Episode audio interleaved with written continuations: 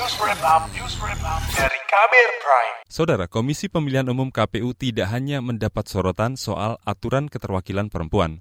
Sorotan juga datang dari publik terkait aturan KPU yang mengizinkan ex narapidana koruptor maju dalam pencalonan legislatif. Apa yang dikhawatirkan? Berikut laporan khas KBR yang disusun reporter Agus Lukman.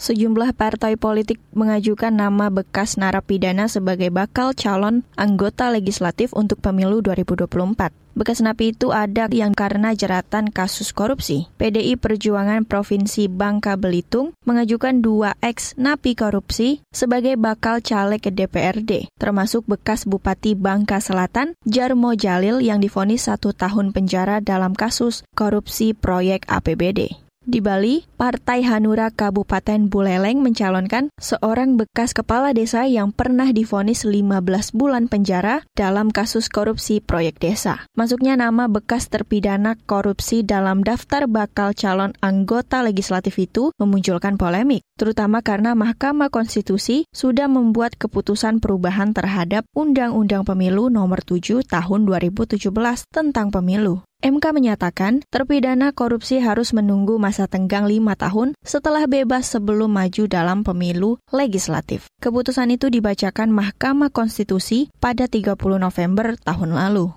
Dengan demikian, berdasarkan uraian pertimbangan hukum tersebut, Mahkamah berpendapat terhadap ketentuan norma pasal 204 ayat 1 huruf G U7 2017 perlu dilakukan penyelarasan dengan memberlakukan pula untuk menunggu jangka waktu lima tahun setelah mantan terpidana, selesai menjalani pidana penjara berdasarkan putusan pengadilan yang telah mempunyai kekuatan hukum tetap dan adanya kejujuran atau keterbukaan mengenai latar belakang jati dirinya sebagai mantan terpidana sebagai syarat calon anggota DPR, DPRD provinsi, dan DPRD kabupaten kota. Di samping syarat lain yang juga ditambahkan sebagaimana pemaknaan konstitusional secara bersyarat yang terdapat dalam pasal 7 ayat 2 huruf G U 10 2016. Dalam putusan saat ini, Hakim Mahkamah Konstitusi Suhartoyo menjelaskan, waktu tenggang lima tahun itu dianggap cukup bagi narapidana untuk melakukan introspeksi diri dan beradaptasi dengan masyarakat lingkungannya sebelum mencalonkan diri sebagai kepala daerah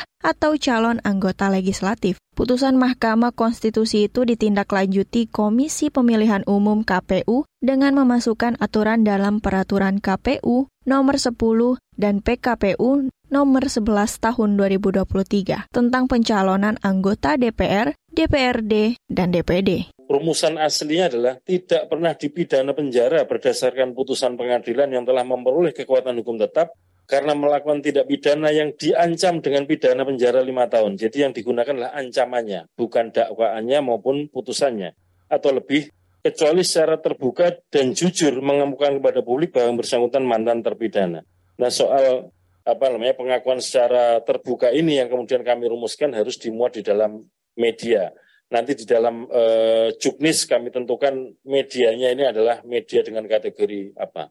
Namun, PKPU nomor 10 dan nomor 11 tahun 2023 itu ternyata memunculkan masalah. Lembaga Pemantauan Korupsi Indonesia ICW menyebut KPU memasukkan pasal yang seperti menganulir putusan Mahkamah Konstitusi. Peneliti ICW Kurnia Ramadana mengatakan, dalam dua peraturan KPU itu ada pasal tambahan bahwa persyaratan masa jeda lima tahun tidak berlaku jika ada putusan pengadilan yang memberikan pidana tambahan berupa pencabutan hak politik. Kurnia menilai ketentuan tambahan berupa pengecualian itu bertentangan dengan keputusan MK. Dan kami melihat ada sejumlah dampak buruk dari dua PKPU yang dihasilkan oleh saudara Hashim bersama dengan komisioner-komisioner KPU lainnya. Misalnya yang pertama, jelas sekali KPU sedang berupaya untuk merusak nilai integritas pemilu. Karena MK sudah berupaya semaksimal mungkin memberikan masa jeda waktu lima tahun, tapi justru ditabrak secara semena-mena oleh KPU sendiri. Selain dari itu juga tidak salah jika kemudian kita katakan PKPU yang dihasilkan oleh KPU berpihak pada koruptor. Peneliti ICW Kurnia Ramadana khawatir dua putusan KPU itu menginspirasi para terdakwa korupsi berharap agar majelis hakim mencabut hak politiknya. Dengan begitu, setelah bebas dari hukuman penjara, mereka tidak harus menunggu waktu lima tahun untuk maju dalam pemilu. Laporan ini disusun Agus Lukman, saya Hoirunisa. Kamu baru saja mendengarkan news wrap up dari Kabel Prime. Dengarkan terus kbrprime.id, podcast for curious mind.